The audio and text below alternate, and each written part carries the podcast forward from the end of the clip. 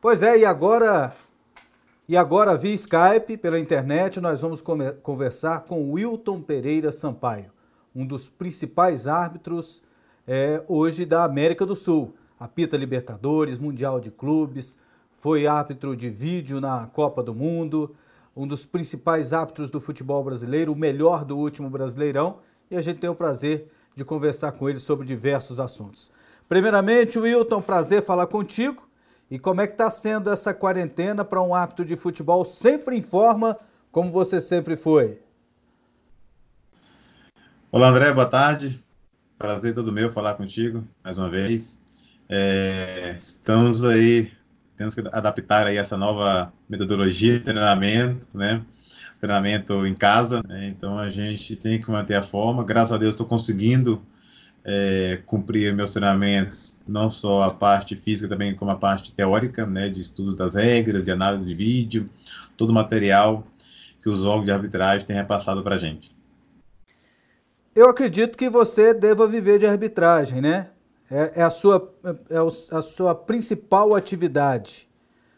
Como é que está sendo esse período para você, sem é, os jogos para você receber o dinheiro do seu sustento?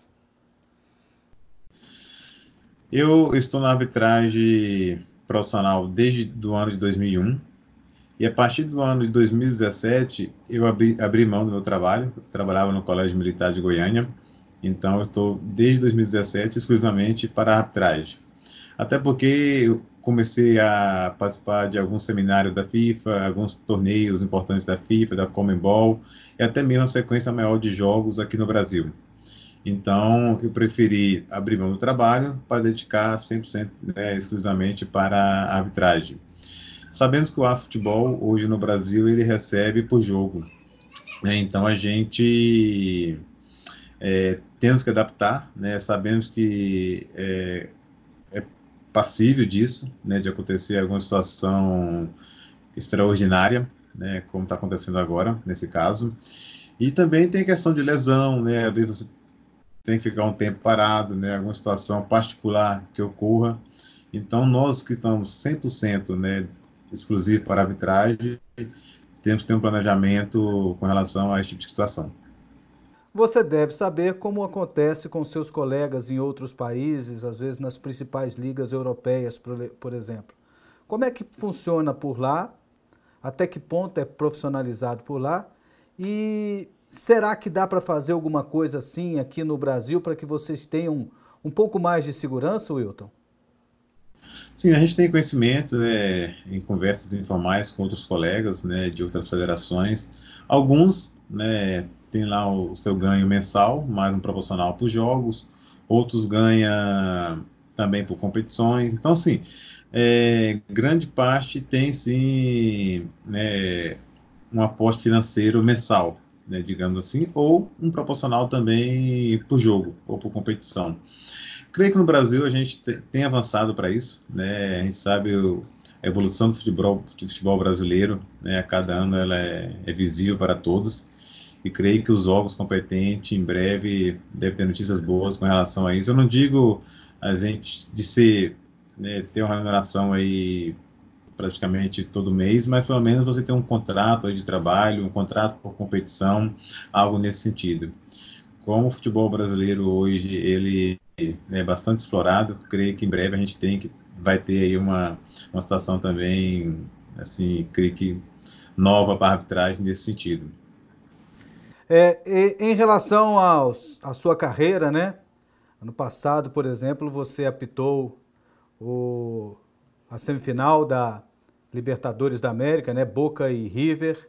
Apitou a final da Copa do Brasil, é, Internacional e Atlético Paranaense. É, você já tinha sido eleito né, o melhor do Brasileirão, você vem nessa carreira bonita desde 2012, quando você foi eleito o melhor. Mas hoje pode-se dizer que você está no auge, você está no ápice, Wilton? André, é o seguinte, é, a gente costuma dizer que mais difícil do que chegar é você se manter, entendeu? Então, a gente tem um sonho, né, que é chegar à CBF um dia, depois chegar a apitar um jogo de Série A. Eu estou perto de completar meus 200 jogos na Série A, estou com 184 jogos. Então, a gente vem no crescente. Desde 2013, isso faz parte do quadro de árbitros da FIFA.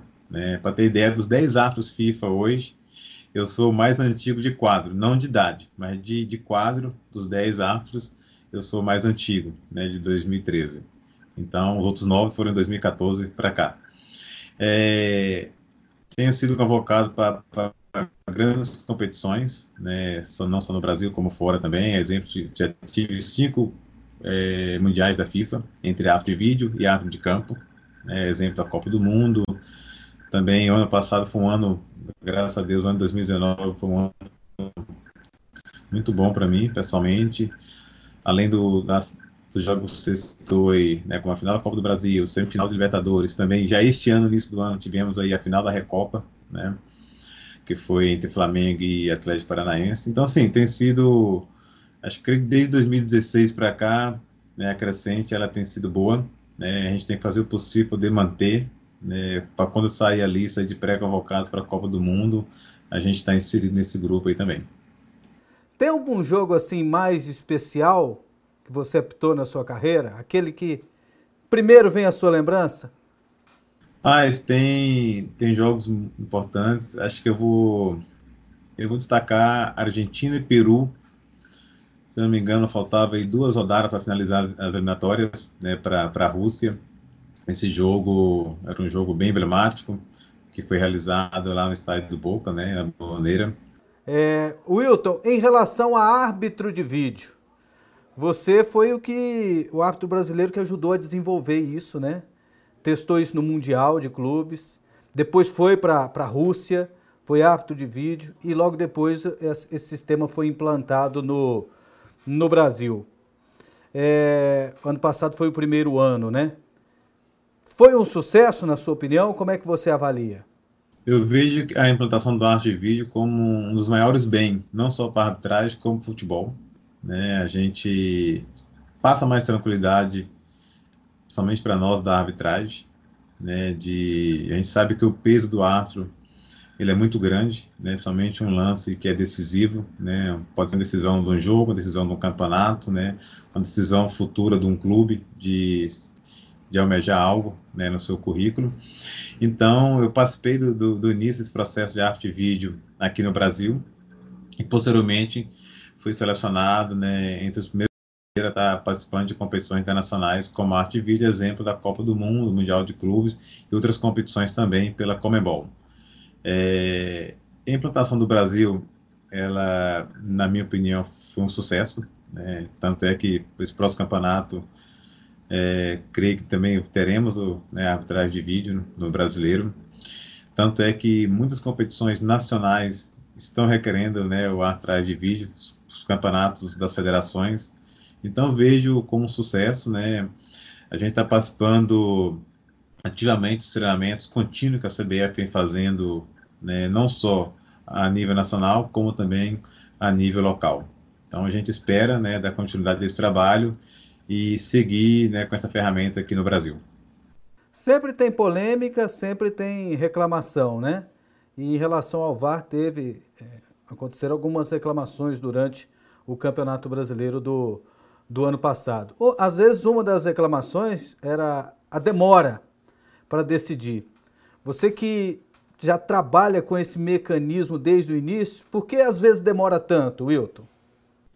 André, a questão da demora, cara, eu vou mais para o lado da prática. A partir do momento que você começar a praticar mais né, o uso dessa ferramenta, né, quem está ali na, na, a gente chama de VOR, a sala do, do, do arte vídeo, e você ter mais segurança no seu trabalho, eu creio que vai transcorrer com mais, a demora vai diminuir.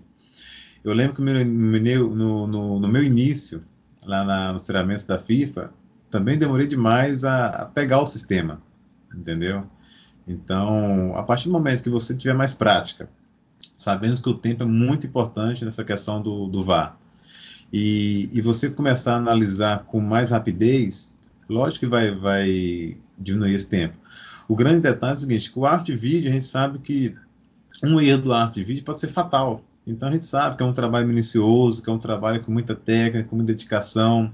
Né? Os operadores também passam por constante treinamento.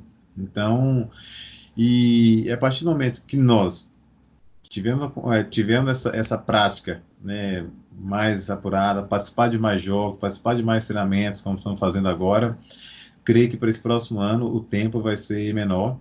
No segundo turno do Campeonato Brasileiro, já houve uma grande melhora com relação a, a esse tema, com relação ao tempo.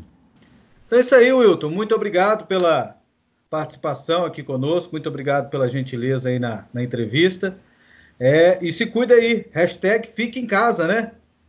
Exatamente, é, vamos ficar em casa, vamos seguir os treinamentos, tem participado aí de, de treinamentos por vídeo e seguimos, seguimos fortes, esperamos aí com, com fé em Deus que essa, essa crise vai passar o mais rápido possível. E agradeço mais uma vez estar participando do programa com vocês, é sempre bom passar um lado nosso também, um lado humano né, do futebol, para que as pessoas também tenham ciência como é a nossa vida. E nós da PUC TV sempre ficamos muito orgulhosos de ver o seu sucesso, de ver um árbitro do nosso estado brilhando internacionalmente. Não, agradeço o apoio de todos vocês. Grande abraço. Valeu, Wilton. Obrigadão, viu, cara? Valeu, André. Tamo junto.